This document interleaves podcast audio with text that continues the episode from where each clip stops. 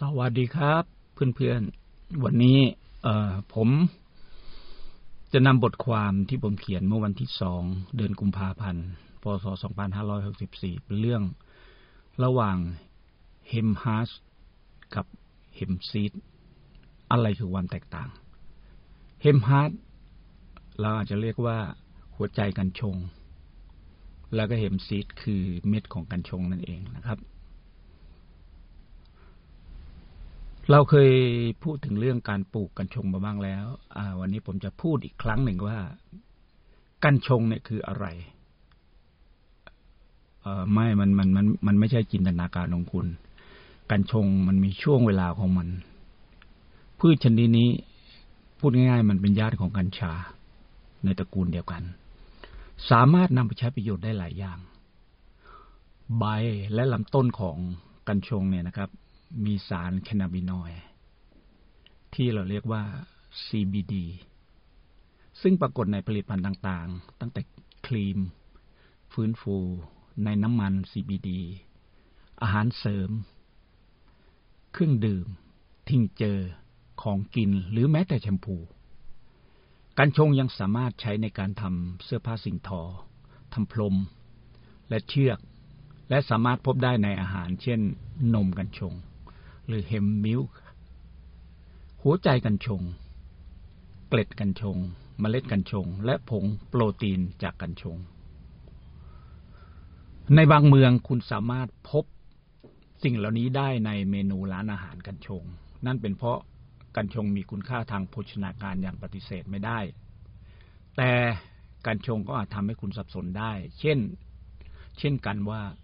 มันต่างจากกัญชาอย่างไร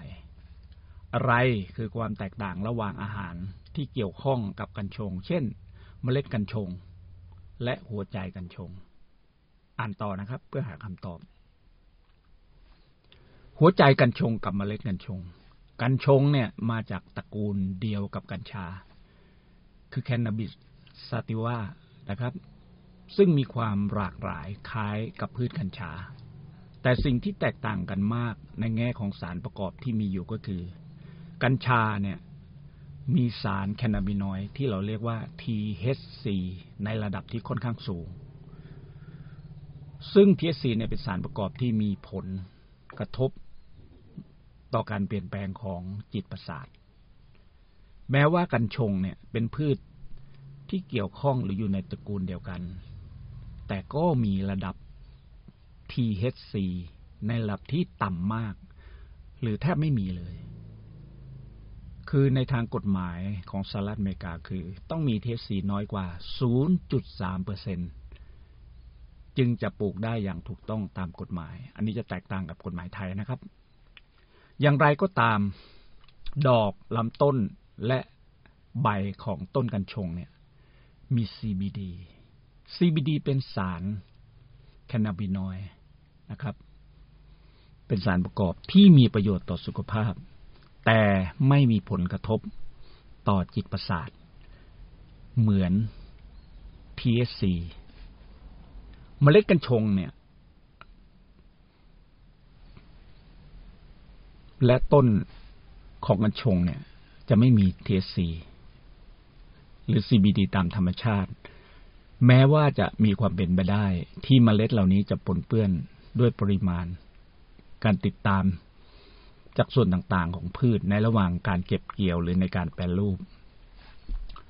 แน่นอนมันเป็นสายพันธุ์เดียวกับกัญชา นักกำหนดอาหารเนี่ย ที่จดทะเบียนในนิวยอร์กเนี่ย จะรู้ว่ามันมี THC เพียงเล็กน้อยนะครับ และไม่มีคุณสมบัติทางจิตประสาทเมล็ดกัญชงมีเปลือกนอกที่แข็ง และด้านในอ่อน ซึ่งเราเรียกส่วนนี้แหละครับว่า หัวใจกัญชง เมล็ดกัญชงสามารถรับประทานแบบดิบ หรือไปปรุงให้สุกโดยการคั่วได้ คนทั่วไปมักจะบริโภคเมล็ดกัญชง ซึ่งเป็นเมล็ดด้านในที่มีเปลือกหุ้ม เมล็ดสามารถนำไปกดหรือไปบีบเพื่อสร้างน้ำมันกัญชงได้ หรือบดและผสมกับน้ำเพื่อสร้างน้ำนมกัญชง วกมันจะมีรสหวานและมีความมีรสแปลกๆอยู่หน่อย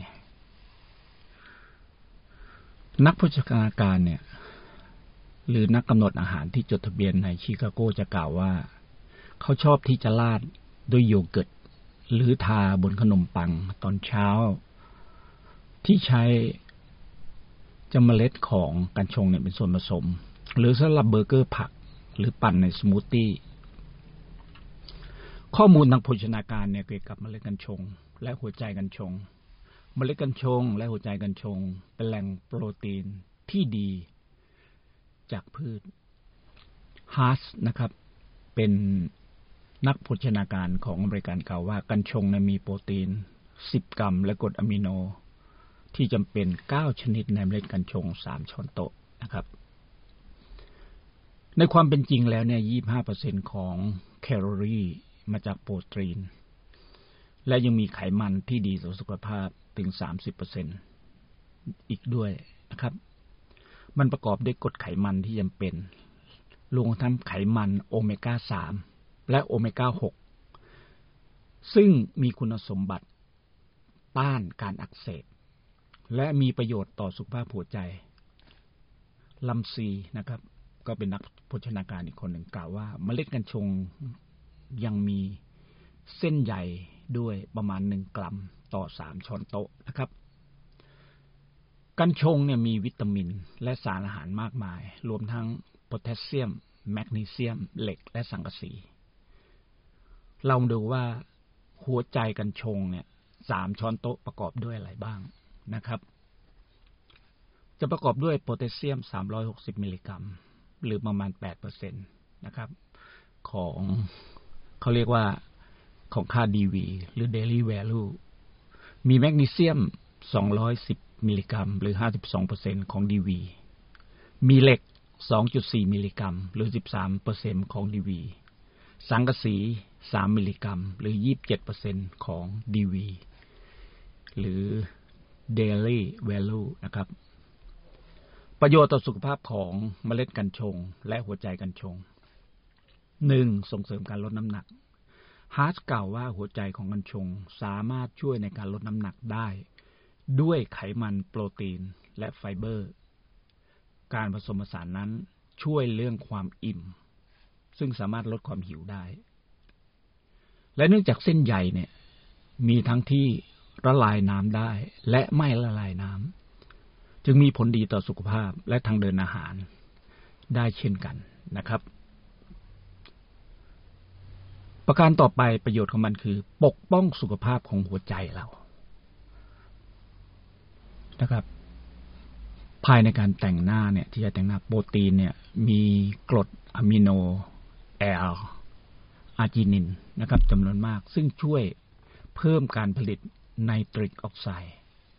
ในทางกลับกันเนี่ยจะช่วยป้องกันปัญหาที่เกี่ยวกับหัวใจได้หลายประการนะครับ อันนี้มี ผลการศึกษาในติพิมพ์ในวารสาร Archive of Pharmacal Research นะครับ พวกมันยังมีประโยชน์ต่อสุขภาพหัวใจ เนื่องจากมีกรดไขมันโอเมก้า3ที่ดีต่อสุขภาพฮาร์สกล่าวไว้ครับ สามารถบรรเทาอาการ PMS PMS นี่เป็นอาการหงุดหงิดของผู้หญิงในช่วงมีประจำเดือน หรือก่อนมีประจำเดือน เมล็ดกัญชงและหัวใจของกัญชงเนี่ยมีกรดที่เราเรียกว่า gamma linolenic หรือ GLA นะครับ ซึ่งช่วยลดผลกระทบของฮอร์โมนโปรแลคตินของผู้หญิงในช่วงมีประจำเดือน การวิจัยรวมถึงการศึกษาในวารสาร อนามัยการเจริญพันธุ์ แสดงให้เห็นว่าโปรแลคตินเนี่ยมีบทบาทในกลุ่มอารมณ์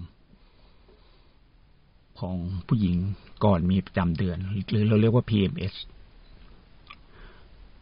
วิธีเพิ่มเมล็ดกัญชง และหัวใจกัญชงในอาหาร สามารถทำได้หลายวิธี เช่น เมล็ดกัญชงเนี่ย การบริโภคเมล็ดกัญชงทั้งเมล็ด โดยมีเปลือกยังคงสภาพเดิมเนี่ย ช่วยคุณเพลิดเพลินกับเนื้อสัมผัสที่กรุบกรอบ นอกจากนี้ยังหมายความว่าคุณได้รับไฟเบอร์เต็มจำนวน เนื่องจากส่วนใหญ่บรรจุอยู่ในเปลือกนะครับ พวกไฟเบอร์ กินแบบดิบๆ เอาไปคั่ว หรือปิ้งให้ได้รสชาติที่นัวกว่า หรือจะบดให้ละเอียดเพื่อผสมกับแป้งขนมอบกรอบ อื่นๆก็ได้ ตอนนี้เรามาพูดถึงกัญชงหัวใจหรือเนื้อข้างในของมัน ที่ไม่ใช่ไม่มีเปลือก คุณจะเพิ่มหัวใจที่อ่อนนุ่มเนี่ย และเคี้ยวเอื้องได้ลงในอาหารของคุณ อย่างไรก็ได้นะครับลัมเซ่เนี่ยนักโภชนาการได้แนะนำให้ใส่ลงในสมูทตี้ ใส่ลงในโยเกิร์ต ใส่ลงในข้าวโอ๊ต ใส่ลงในสลัด ในซุป ในสตูดิบและน้ำสลัด หรือใช้ในขนมอบกรอบ เช่นมัฟฟิน เนื่องจากมีขนาดเล็กและรสชาติที่ละเอียดอ่อน จึงสามารถเพิ่มลงในอาหารได้อย่างง่ายดายเพื่อเพิ่มปริมาณโปรตีนและไขมันนะครับ เธอแนะนำแล้วคุณจะซื้อกลับไปบ้านทั้งเมล็ดกัญชง และเมล็ดกัน แล้วก็หัวใจกัญชง เอาแบบมีเคี้ยว มีคุณค่าทางโภชนาการสูง และส่วนส่วนที่เสริมที่ยอดเยี่ยมสำหรับอาหารเพื่อสุขภาพ คุณสามารถเลือกตัวใดก็ได้ที่คุณชอบตามรสนิยมของคุณ อย่างไรก็ดี การกินเป็นของว่างแบบดิบๆ หรือเอาไปคั่วก่อน ใส่กาโนลาบ้า และสูตรผสมเทล หรือใช้ปรุงแต่งซุป น้ำมันเมล็ดฟักทอง สามารถเพิ่มในสลัดและน้ำจิ้มต่างๆได้ แม้ว่าการปรุงอาหารอาจทำลายคุณสมบัติทางโภชนาการลงบ้างนะครับ วันนี้ก็คงฝากไว้เท่านี้นะครับ ถ้าสนใจเกี่ยวกับกัญชงและกัญชาก็ติดตามได้ในในบล็อกของลุงไตกัญชาไม่ใช่ผู้ร้ายอีกต่อไป กัญชาคือยารักษาโรคนะครับ เหมือนเดิม ผมเล่าเรื่องกัญชาในสามช่องทางคือพอดคาสต์ที่ท่านกำลังฟังอยู่นี้ และช่องทางที่สองคือ การเขียนเป็นบล็อกนะครับ ในบล็อกของบ้านหมักลุงไต และอันที่สามเป็นช่อง YouTube ของบ้านหมักลุงไต ท่านสะดวกในช่องทางทางไหน ก็สามารถติดตามได้ ถ้าอยากดูรายละเอียดที่เป็นภาษาอังกฤษประกอบ ก็ดูในบล็อก ถ้าอยากดูรูป หรือภาพวิดีโอก็ดูได้ใน YouTube นะครับสำหรับวันนี้ขอบคุณและสวัสดีครับ